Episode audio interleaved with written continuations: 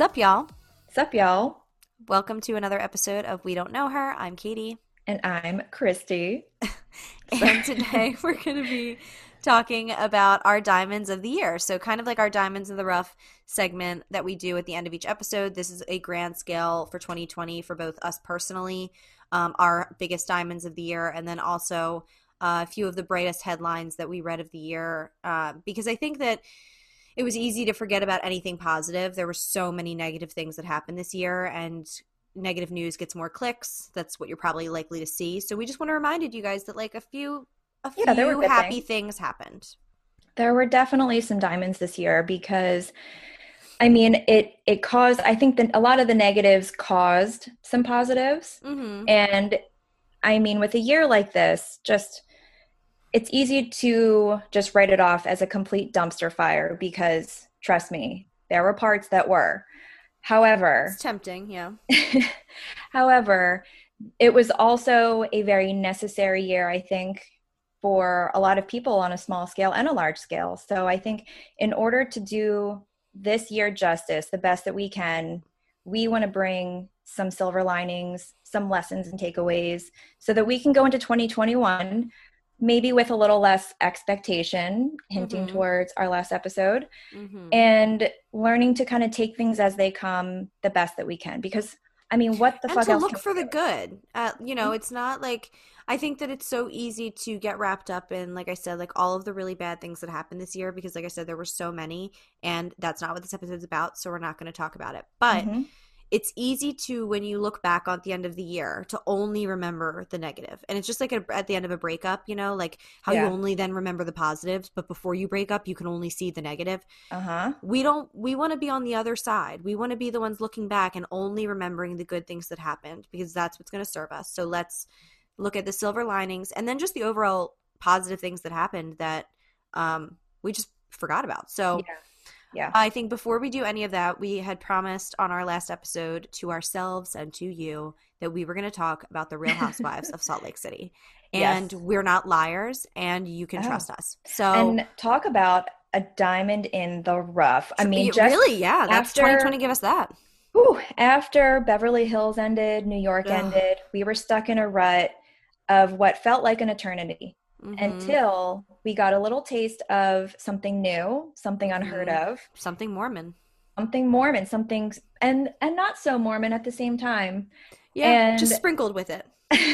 it's dusted on top as like a garnish, but at the same time, it has brought us the unexpected in a great way. I mean, It's this is carrying unlike, it I through mean, the through the weeks. it's unlike any other Real Housewives franchise in history. I mean, like I've been Mhm. watching the Real Housewives for probably about 15 years. Since the beginning of time. since the beginning, since they first opened those uh, gates at Mhm. Costa de Casa, and I is it called Costa de Casa, Costa de Casa. Um, that sounds wrong to me, but I think that's what it was called. And I was hooked, and it's always kind of followed a similar pattern. And then, like lately, in the past couple of years, each season and each city has been really focused on like it's like alcohol, the show. You know, that's what Danny Pellegrino Yeah. calls it. It's true. It's you're just watching these women that are just getting fucked up and like fighting with each other and it was starting to lose its luster because It was. that's not really what I'm there for, you know? Um so I need people who are aspirational, who Mhm. have money, who are have nice clothes, who also maybe didn't always have them, like Right. understood understand what it's like to not. Mhm. And then also a touch of insanity, a touch of narcissism, a divorce or two, and um and typically unfortunately a an eye-catching wardrobe for better or worse. It, it has to be one or the other. Yeah, a tragic wardrobe or one that's you're like, "Wow, that's the best Oh, wardrobe I've ever seen." Yeah, I mean, no matter what across the board, they're over the top, and I love it because visually and internally, it it brings it all. It really touches Mhm. all of those buttons in you that just need something to feast on, like when you're just feeling down, or if you need a good laugh, or it's really not in a. It's a lot to take in. It is, and I think that if you take it for what it is, you can really appreciate the value that it brings because you and I are realistic people. It's not as though we are, you know, comparing it to our lives. I mean, we are actually, that's a complete lie. You and I, we assign characters to people in our lives all of the time. So I I guess I just mean like it does seem outside of our world enough that it's entertaining and it's not Right. super close to home. Right. So we can and I think that's why it's probably more entertaining to us than Jersey or New York because it is this other world that even though I have actually been to Salt Lake City and met some Mormons, um, I was friends with a girl who was Mormon. I ended up meeting her family there on my senior week. It's a tale for another time. I know, I know what you're thinking, and yes, I, I was sober during my senior week. It was gross. Ooh, Anyway, it was so embarrassing. The rest of my whole high school was in the Caribbean. It's fine. it's um, fine. So I went there and I had a little bit of the experience, but it wasn't um, what I experienced was just everyone was blonde hair and blue eyed, stunningly beautiful, Mhm, like built, like very like athletic, mhm. and the nicest human beings you had ever met in your whole life. But at the same time, that was in like 2006, and I remember I asked someone. Uh, they asked me what I was doing, and I was like, "Oh, I'm just gonna like check my MySpace real quick, like no flex, like sorry." Um, Oh. and he was like, "Oh, what's that?" And I was like, "You don't know what MySpace is?" And he was like, "No, we don't have the internet." And these were very wealthy people. This was not a matter of wealth. This was in Utah. It's different, and we're starting to see that. I like that on here. Like you're seeing them skiing and snowboarding and like doing these things that in Utah people really they live outside. They stay outside year round and just Mhm. like are in it, you know. right. And um, Well, all of those things interesting. extravagance and pettiness and i'm sorry it's entertaining and i i also you know you can appreciate them for as you know as people because again i Mhm. say that we relate them to ourselves or people that we know Who so you it is think- kind of Sorry, not to cut you off. Who who do you think you are? So we go through. Let's run through really quick the cast. okay, Okay. So we have Meredith, Mhm. who is uh, I like to say she's like a little dark and stormy. you meredith know? brooks Meredith Meredith is very. She has a low raspy voice. She doesn't cry, and she's always just like, "All right, just get out of here," you know. Like Yeah. she she'd be like a soap star. yeah And then we have Jen, who is over the top, obnoxious, insane, loud. But then, you know, she has a moment to where you're like, you know what, kid, you might be all Mhm. yeah Um, and then we have Whitney, the bubbly one her. who has the voice of a three year old tooth fairy. Mhm. And she's she seemed to be annoying. All arrows were like flashing, like this is this girl's the worst. But no, no She's the best. She's a sweet she is. soul. She wants to be a stripper. She got excommunicated from the Mormon church. I mean, she's just the best. Then we have her cousin Heather, who Ooh, is one of my star. faves. mhm. She is tall. She's like she's kind of like Meredith. She's also tall, a little raspy, but she's more like fun and outgoing and definitely does cry very often. yeah she's gone Um, through it And then we have Lisa. Oh well no don't there's there is a, a last but not least oh well, Lisa- and last but not, I mean, she's the fi I was thinking of uh, before we get to the grand finale. okay So then we have Lisa. Lisa apparently has no soul or anything to her, but then there's moments where I'm like, maybe she's, I think from Chicago, she has like a, God, I want to nail her voice so bad. Let's see. Can I do it? I mean, like, we just have like a really good tequila brand. Like, what do you want me to say? I think it's, I think that was actually pretty, good. it was pretty good I it was that might have been it needs good. um i think a little bit more of her like like emphasis i don't Yeah, know there's I'll something work about on that. the emphasis but but stay tuned She's intense and she owns uh, you know, liquor company and lives in Utah that's mostly a dry state. So that's in and of itself just fun. And then we have the grand finale, hmm Mary Cosby. mary Crosby? motherfucking Cosby. cosby, She so all we know is that she inherited a big line of churches and restaurants. You heard that right? Mhm. uh, from her grandmother when she died. But like a sick, twisted fairy tale, in order to inherit it, she had to marry her step grandpop, her grandmom's husband. Mhm. And she did it, and they have a 20 year old child. yes And now, but there's something. There's the only way to put it is there's something about Mary. There really there truly is and and you can't She there's something wrong with her. There really is. But she has the essence of like do you remember when et dressed up as a girl with the wig? I at the risk of sounding so rude i mean that's but that's kind of the vibe that she gives where she is She this otherworldly. manic, frantic energy that I've never really seen anything like it. Like the way that her mouth goes from like a large smile to a small smile to not smiling, but like she makes that transition like six times every minute. You don't know where she's going with it. very and- high strung She's um she's just I she's one of those people where I'm like she's gonna snap. She's either like she's either super traumatized and like has you know is acting weird because she married her step grandpop against her will. Like she had to do it. It was and she admitted that on the show. That's not speculated. She did it. And then so i think and now she's been you know with this old guy. So she acts like an old lady. You know what i mean? Like i think that's part of it. And I, and, I, and then I feel when i feel compassion for her but then at the next time, the next moment, she's telling somebody they smell like hospital and that she had all of her odor glands removed, you know, with 12 surgeries and she died twice on the table and and very matter of factly too. And then started saying racist things to Jen, whose whose husband oh, is black and whose sons are black. That and she's saying these like racist things to them, called them hoodlums. And I was like, and she herself, Mary, is black. Let that be known if you don't know the show. So it is. She there's layers to her where I'm like, I've never I don't mean, know what to make of it. I don't understand. I can only imagine so what it can do to one's brain to conceptualize the fact that you are marrying and then reproducing with your step grandfather and who to have sex with your grandma and who also like that whole arrangement she said caused a huge rift between her and her mom yeah because she her grandmother is the one who chose mary to take on this you know legacy so it's the whole thing is well just, here's here's what's crazy is that i think i mean i would like to believe i believe that her mother is disgusted that she married her grandfather her grandmother's sure. husband i think that she found that appalling and i think that she believes the grand the step grandfather to have put that in the will and that it wasn't actually the grandmother's wishes i think this sicko mary's husband aka step grandpa wrote that in the will himself I really truly believe that to be so. And I think that that's actually why they don't speak. But Mary has been so brainwashed that she says that her mother is jealous that mm. she got to marry. What's his name? Robert Senior. I I just I think I, no I think idea. that's his name. I might have made that up. Sorry. I think his name was Robert Senior. Oh no, we're gonna be those people. People are gonna be like screaming like you said the wrong name. Shit.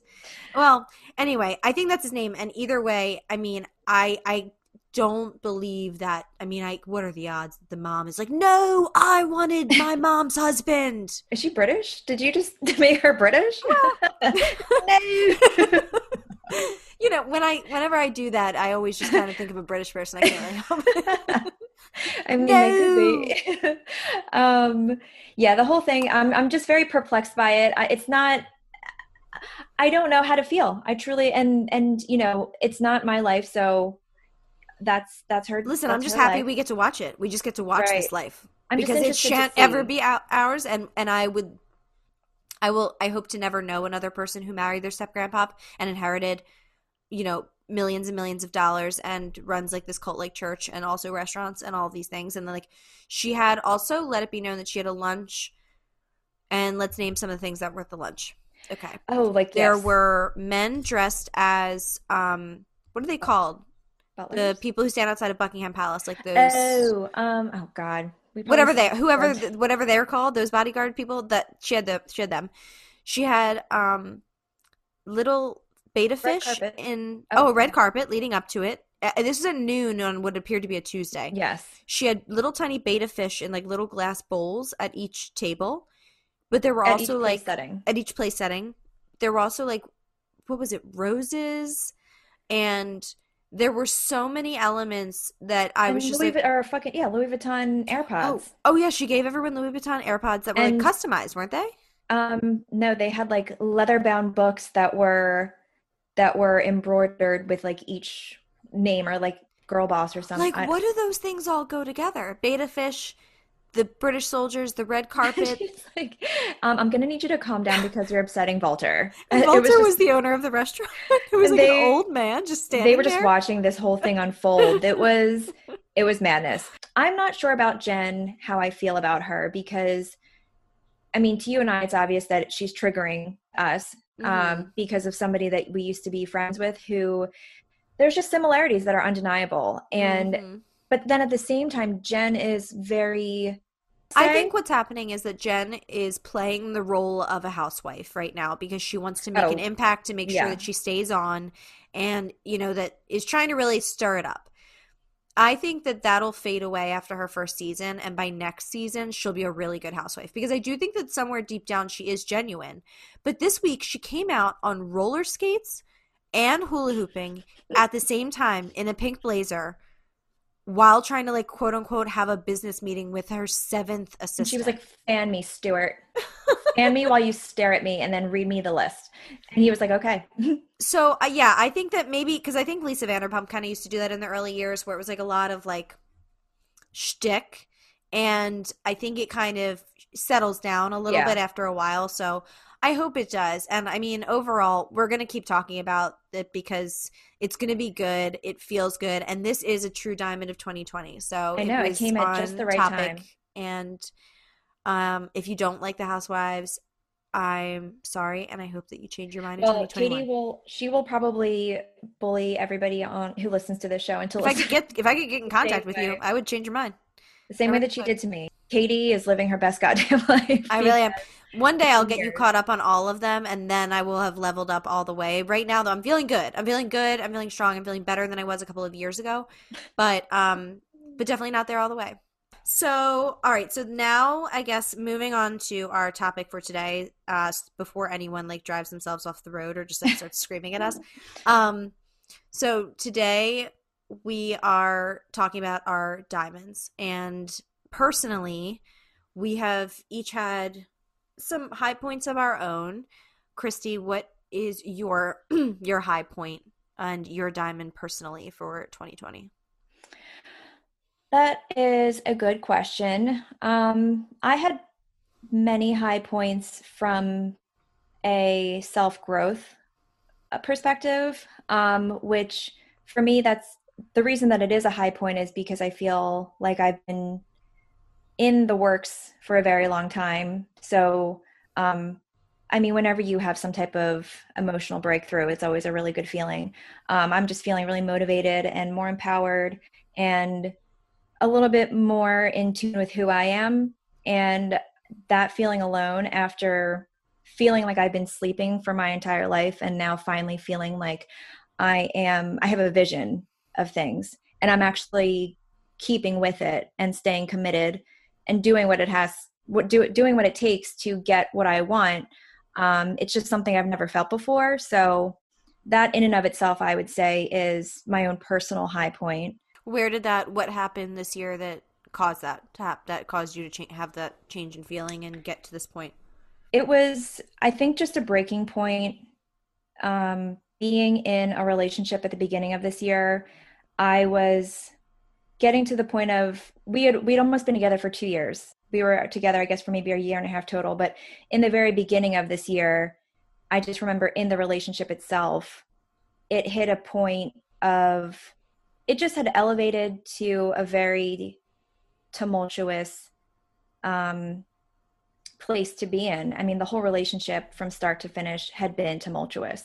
And it got to a point where I could feel in my soul that it was feeling beaten down and just um, you know self-inflicted but then also externally inflicted from the relationship.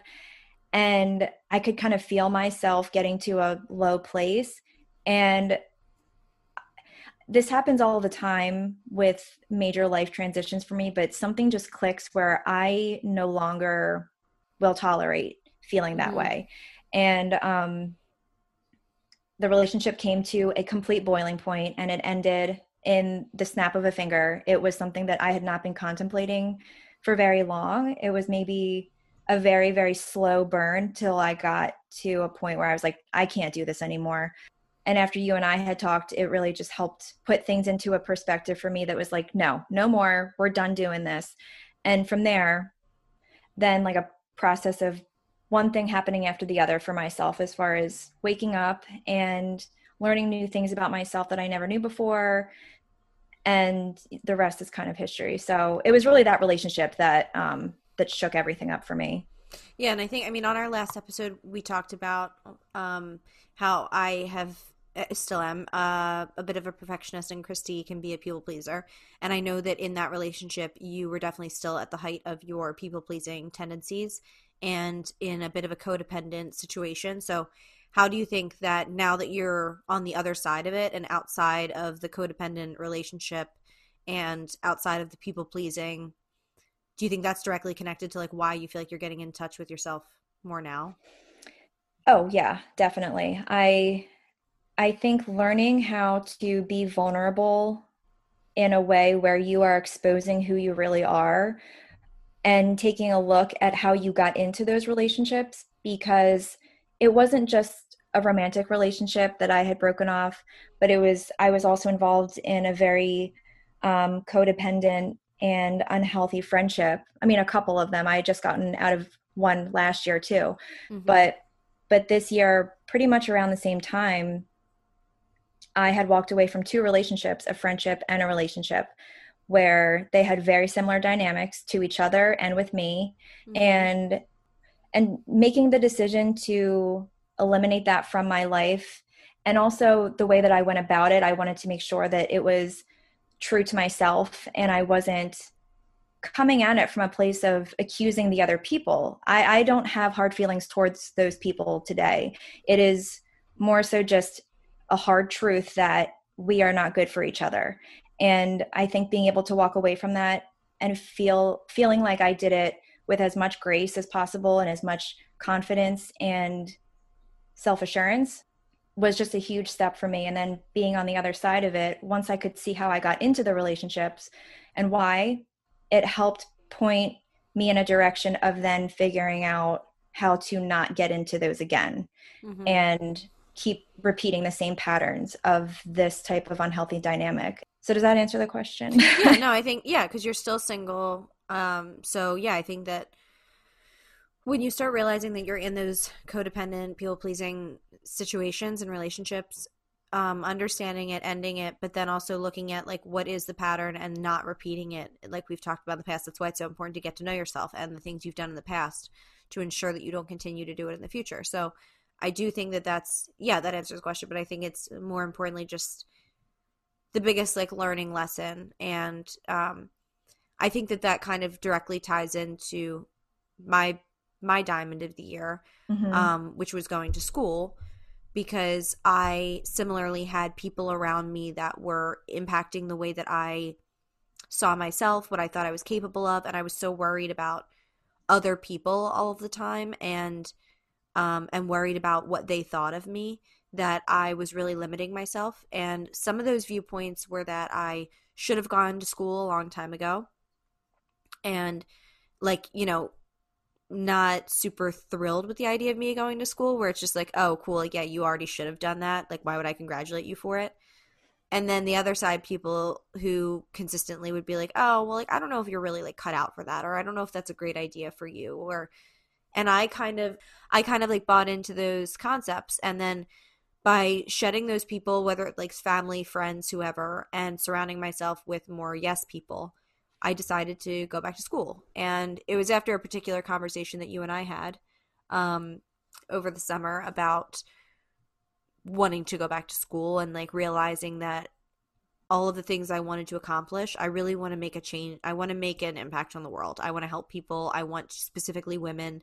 It's always been my passion. It's part of the reason that we do this podcast and why I want to do this podcast. Um, so I realized that I wasn't going to be able to do that without a degree, unfortunately, as much as my like fuck the system attitude kept telling me like no, just like find a loophole. yeah. I couldn't. So you and I had a conversation and it was just kind of like yeah, you should. So after going back, I realized now I was nervous that my fears would be confirmed, that I would do really poorly in school or that I wouldn't have the attention span or I wouldn't um I had an issue in the past and growing up, or I think a lot of people do, but it was really bad, where if I didn't really care about something, I can't succeed at it.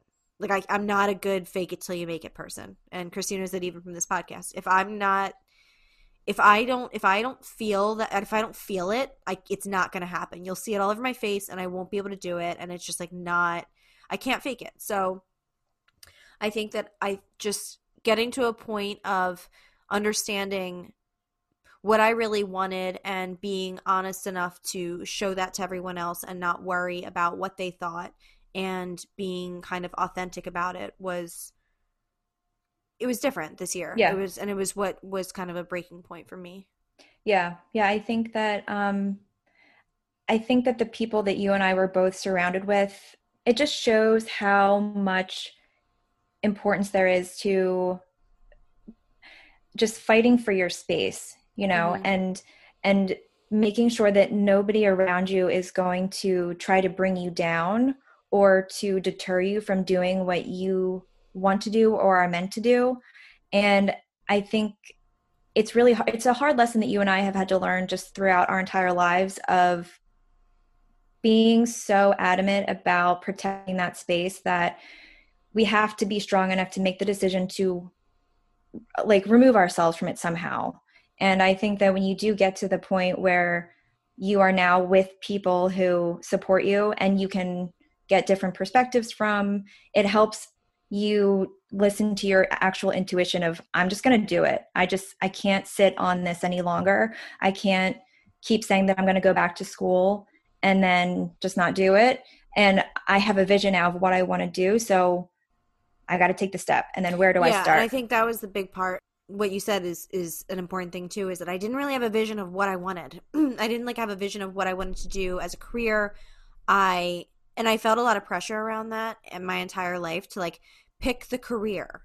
But my whole thing is that from the moment I was born, like I said, I felt like I have a purpose. And my whole thing is that I'm trying to find out how I can turn my purpose into a job.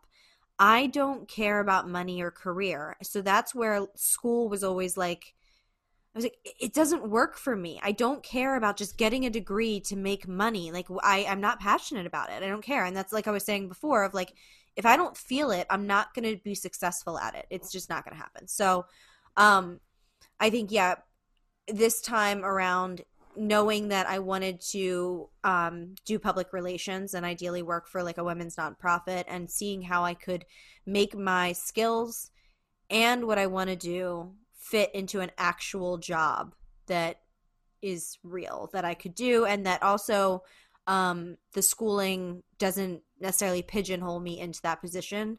Being a communication studies major, you could do a lot of different things, even mm-hmm. podcasting. Mm-hmm. So, um, yeah, I think it's even helpful just for this. And hopefully by the time I'm done my degree, this podcast will sound even a whole lot better. So, well, have you felt have you felt the difference now having taken the plunge and gone back to school and even finished the semester and you you were very mindful the entire semester of doing a doing a job well done yeah. and being proud of it and not just doing it to skate by so how do you feel different now after having taken that leap of faith i realize now like i did confirm that my fears weren't true that i'm not still an 18 year old uh, that i am a different student now and that i i understand that i'm a perfectionist and that that's why when i was in school the first time, I wasn't able to do it because it was the idea of fail. Like I literally only got A's, or I would withdraw the class, or I would drop the class. Like those were my options.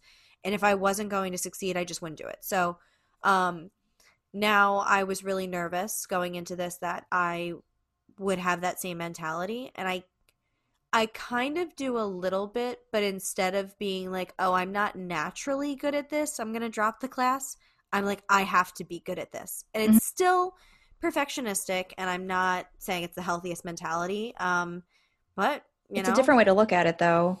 And sometimes you can only expect progress and baby steps rather than being able to switch it off completely overnight. You know, it's yeah, it's still an accomplishment, and I think that um, for you and I both, really getting to know and understand our people pleasing and perfectionistic tendencies and lifestyle really um, you know once we are able to take that first step into stripping that away from our behavior i think that we are now seeing the fruits of our labor.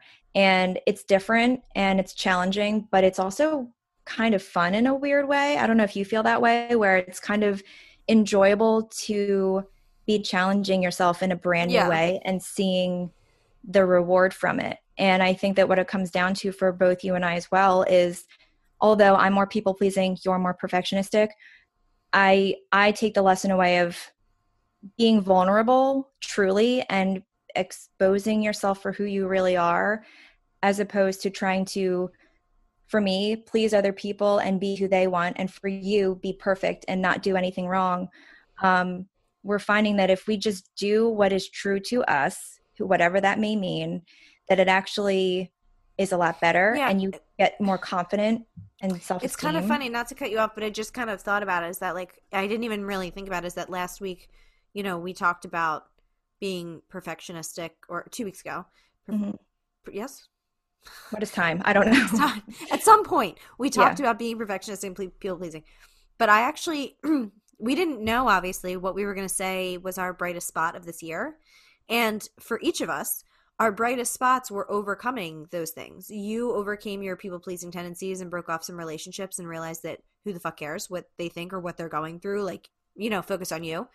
And for me, it was facing up to my perfectionistic tendencies, both in this podcast and in school, and really coming head to head with it and being like, okay, instead of just throwing out like like my grandma would say, like the baby with the bathwater, you know, like you have to focus. And even if you it's better to work really hard and still be a perfectionist and want to get an A and then not get an A than just withdraw the class. Because I could have been done school by now if I had if I didn't have that mentality back then. So this time it's still hard for me. And I just do want to say that I do have a 4.0 and I probably will keep it. But um hey i mean god willing god willing god you'll hear me on the day that i don't on this podcast you can say with certainty though that for your entire adult your like real adult school life, you've been a scholar. You know, for about so. yeah, for about three months, I've been I'm a scholar. Um, so it's true. You're not you're not lying. But it's yeah, true. so we'll we'll see. I mean, hopefully, uh, it. I'm hoping to come to peace that I know, and I'm trying to prepare myself because next semester is going to be a lot harder. But school in general has definitely been, for all the reasons named, my biggest diamond of yeah. this year, and it's it's a good feeling. It's it's just, I mean, I think especially to see the way it's it's funny the timing because I think that um, you and I have experienced the same type of you know almost loss of hope at some point um, with different things going on in both of our lives. They were very different circumstances, but they were still the same lesson, and we're we're kind of um, you know just going through it hand in hand. Rising. Oh, it well mm-hmm. together we will yeah. rise. together we both shall rise. Mm-hmm. Um, but it's helpful because this podcast especially now that it's kind of like our lives have merged now in a way where it's still putting us to a test but um we're still i mean killing it personally mm-hmm, mm-hmm. i feel i feel just the fact that we're doing it is good i think yeah that like that- i wish if i and i think that it's not that we're trying to really pat ourselves in the backs and be annoying but if we're you knew if you knew how much christy and i like used to procrastinate and really just be talk and never make the change. Like we spent probably what would equate to years sitting and talking about the things that we wanted to do or wanted to change or what we weren't happy with in terms of relationships, jobs, friendships. And we are finally both at the point where we're willing to do whatever we need to do. If we are unhappy with the situation, we want to make a change, we're doing it. And well, we're more equipped now. You know, back yeah. then we did do all of those things, but we still had not experienced the things that we needed to experience in order to have this this wisdom, this endless wisdom that we have. But it's true because I think that it has been. We honestly, we don't think we're that smart. Just FYI, we really don't think we're that smart. We just know that we just know how well, we've been truly stupid shit. we used to be, and we're Listen, so much smarter Katie, now. Katie, I'm trying to do. I'm trying to explain this in a in a positive way. Mm-hmm. We were just young. We were just young. We didn't know any yeah. better, and now we are older and wiser, and we're at a point where um, we want to help other people try to get to a better point you right. know on that note in terms of everyone else um this this year has like we said had plenty of low points that won't be named shan't and can't but there were a lot of bright spots and some of them were you know a couple of headlines that we pulled were the brightest and best spots we think personally of all of the good things that happened this year and I think one of the biggest things this year on a big scale and small scale is diversity. Um, you know, seeing yourself representation, understanding that everyone's life matters, everyone's viewpoint matters. Um, there is no one that should be excluded from being able to. We should all have the exact same rights and the same experiences and the same opportunities. Um, and what comes along with that is being able to create yourself in art and drawing, especially as like a little kid. And that's why we're so excited that Crayola launched a box of crayons with diverse skin colors for children to quote unquote accurately color themselves into the world. And I think that's just as somebody who used to be a nanny and spent so much of my time trying to help kids understand how to draw skin. And what's crazy is that they naturally know that that's wrong. They're like, but that's not what my skin looks like. And I'm like, I know it's weird. The whole world is weird. I am a white Irish freckly person. I would just draw like peach. And I was like, I guess I'm peach. I was like, that doesn't seem right. I don't mm-hmm. look peach, but I guess that's right. Um, and to narrow it down to just like literally white, black, peach, yellow, tan, brown. Right. I think that there's what probably hundreds of thousands of different shades of skin, if not millions. Nobody, no two are the same, and everyone deserves the right to be able to see themselves. And it's it's so it's interesting to think how small of an action it may seem, but it could. I mean, it's just a small seed and seed in the grand scheme of teaching children at a young age when their brains are forming to just even be accepting and acknowledge that there are many many different shades of skin out there mm-hmm. and they are people and it's i mean that could maybe do a lot i think that it, it has the oh, potential oh, sure. to really make a difference in the way that that people are brought up and representation does matter and it's it's even at the ripe age of 30 something i won't say how exact exact but i'm i'm just kind of realizing how important that is to somebody who is a minority. And i mean for little kids to be able to really just start at a young age and and understand that concept i think it is a, it's a huge deal. Mm-hmm. well so, you know what? You know what? Actually this this just made me think of it.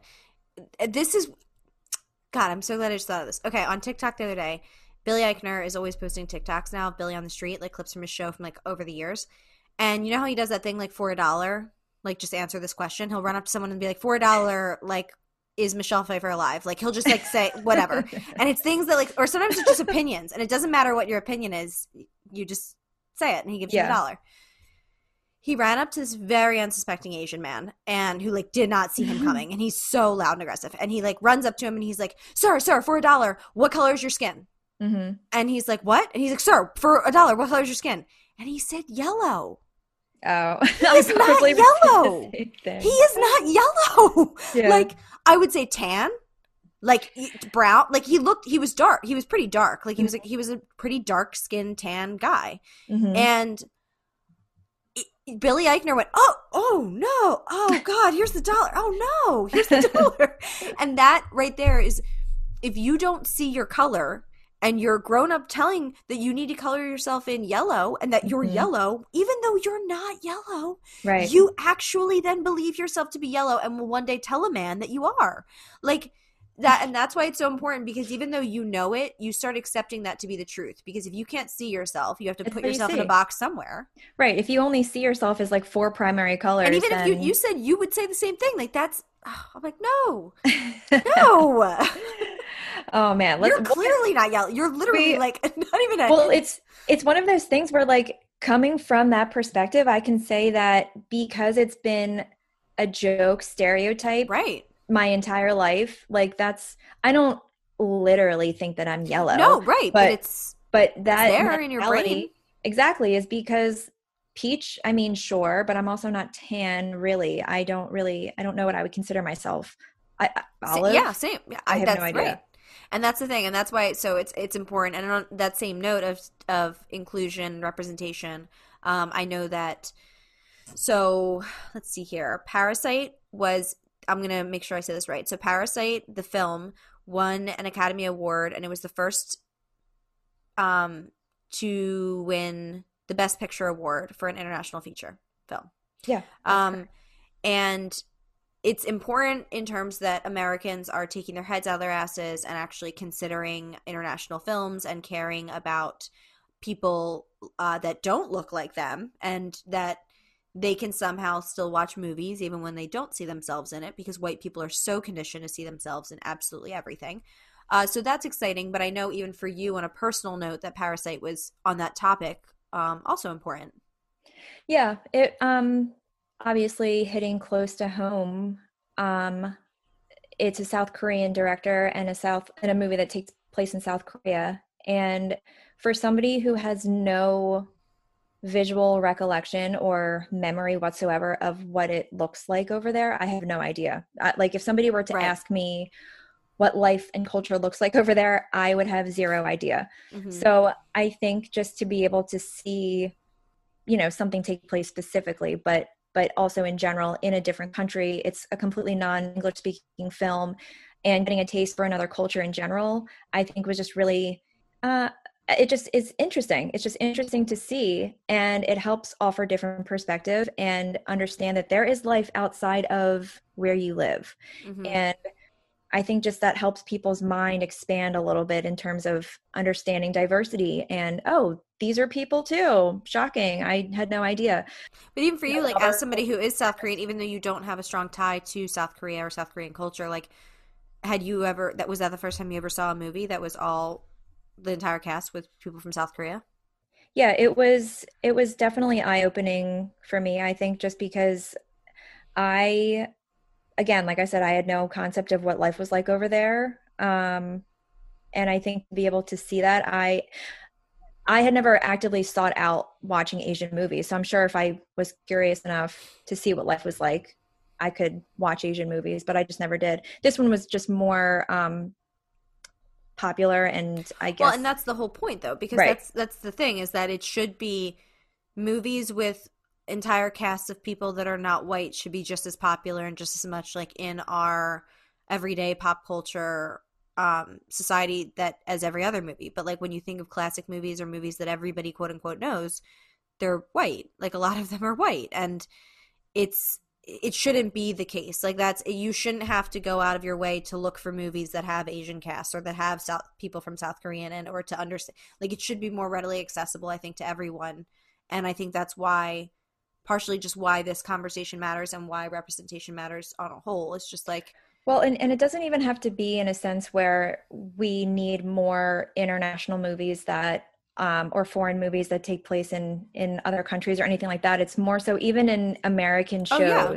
like yeah. Housewives, even you know, mm-hmm. like to see more representation in in those types of shows too is also nice. And I, I remember I mentioned um, on one of our other episodes, I think when we first started our diamond segment, when I said that I had seen a doctor who was an Asian American woman, right, yeah. who that in and of itself, just seeing it in my everyday life was new to me. And and I can't think of a time that I've ever seen an Asian doctor if I think about it. So it, it just gives people a feeling of validation in a sense and yeah. it's just comforting it's more of like a comfort thing it's all it's like a, an understanding of each other that is unspoken and maybe not very significant but it's it's still nice it's yeah. nice to have and i've never even thought about that living in a predominantly white area it's just something that i personally have had never even really right because if you if you don't see it you don't even register it but now you you know now you notice and i felt that way too obviously like as a white person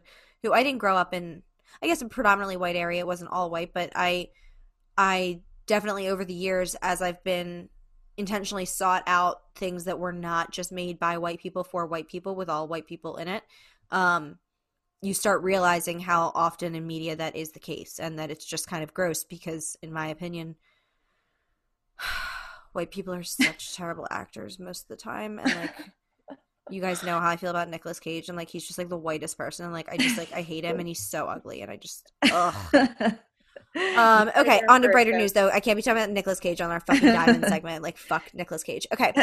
Um. So another uh exciting thing that happened this year was that Beyonce dropped not only Black Parade but also Black is King, the album and the movie, um, which were so good on so many levels like all the things that we just talked about it's important to discuss um, even through art and in a more subtle way, the racial and cultural issues that we're dealing with in real time. And I think Black is King was just such a beautiful way for us to kind of see something and hear it and feel it and experience it without um, even when for people who didn't know how to even have the conversation or start it or what to do with it or like how to express even if as somebody like us who we understand and we are part of the black lives matter movement um it still was nice to hear that to hear that album and to watch it and just feel it and uh and cry it out and just yeah. process it and it was just it was so beautiful and so uplifting but also so sad and well i think so that when a message as large as the um, just the conversation of diversity and black lives matter in this year i just think the grand you know the severity and the the weight of it all um, because it is very important and i think that this year was a starting point of more conversation and mm-hmm. more redirection into um, you know hopefully a better way of living but I think when it comes to art and the way that it's portrayed in things like what Beyonce did, especially because it was a visual album, but also the songs themselves were, you know, really touching back to that whole culture. And I, I just think that just as a person and an artist, I'm about to go off on Beyonce, but the the way that she did it and sent the message or portrayed the message and delivered it, it was I mean, talk about rediscovering your spirituality because I'm already in an in a spiritual awakening of this year and then with the social climate of everything this year and then individually it was just something that was it felt like it was kind of like um like therapeutic in a way yeah, to watch it. Yeah, it was no, I think it was nice to see. The thing I think it was helpful for people who uh, maybe don't understand, and I think that it's just so important for an entire film to see black people as royalty um, and to honor traditions that were stolen from them. And I think that it was just a really beautiful movie. And I hope that everybody watched it. I hope everyone listened to the album. And don't forget that that came out this year. So that was a bright spot. Mm-hmm. Um, and then in terms of art, another thing that swept that swept my household and the world. Swept Katie's nation. Swept my nation. Well, my husband's nation, truly, is Hamilton the movie because as we all knew, like we knew when Hamilton came out, everybody, this is not new news that Hamilton is incredible. It's more so that it was now accessible to all of us who thought that we would a never be able to just get tickets, or that like they're so expensive, or if you don't live in New York, all of the things. So this was just such a great gift, and on personal level, it was great because it was the gateway drug into getting my husband into musicals. I mean, the the price I pay is that he's played it every single day for months on end, and it never no, ends. He's and he's just like all the time. Yeah, and he's like like really obsessed with like all of the characters like in a way that I'm I don't know. Um but you know it's the price I pay and I'm happy for it and now he start at least understands like why musicals are so why they can be so good, you know, if it's the right one.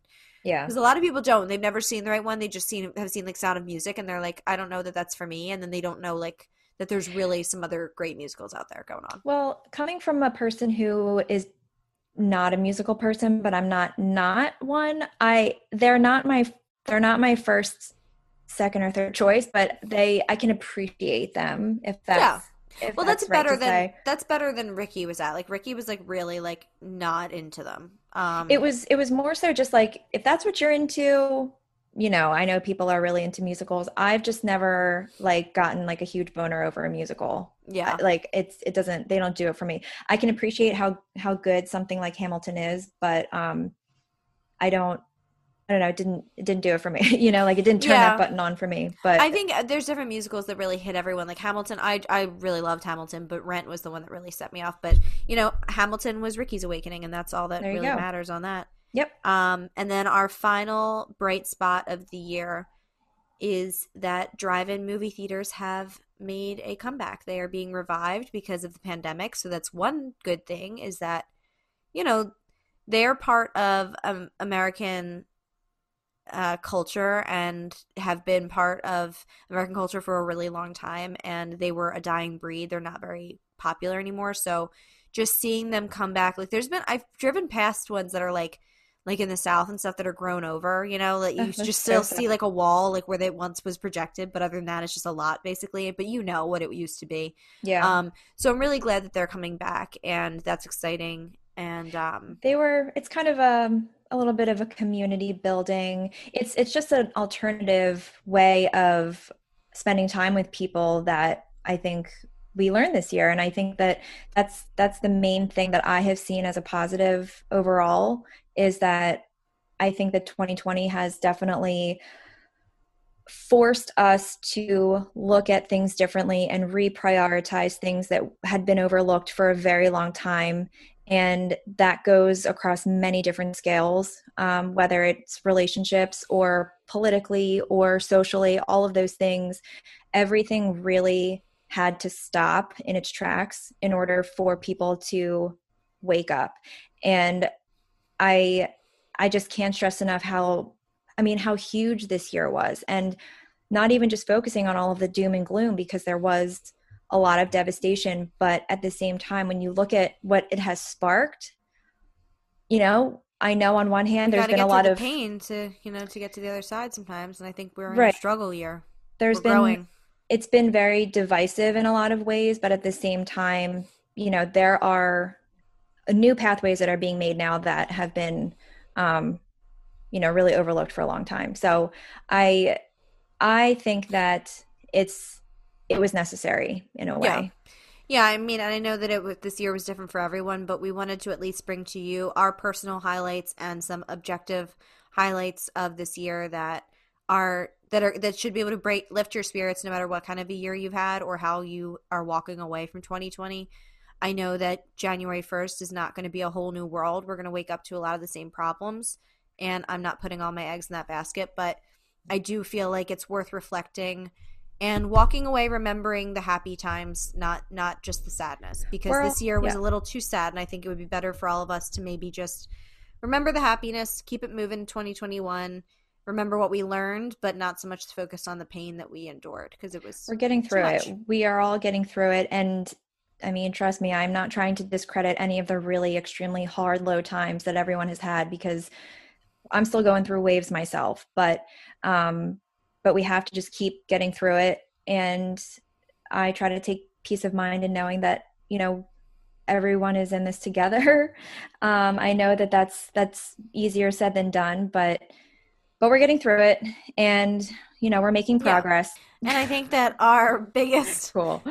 our biggest bright spot of the year is this podcast uh, for the reasons that we mentioned in the beginning but we really just want to thank like all two of you that listen. Um, we know we really do appreciate though everyone who's reached out to us and encouraged us and given us feedback helped us given us advice because when you actually sit down just like 2020 and the bright spots like there's a lot more of them than we realize.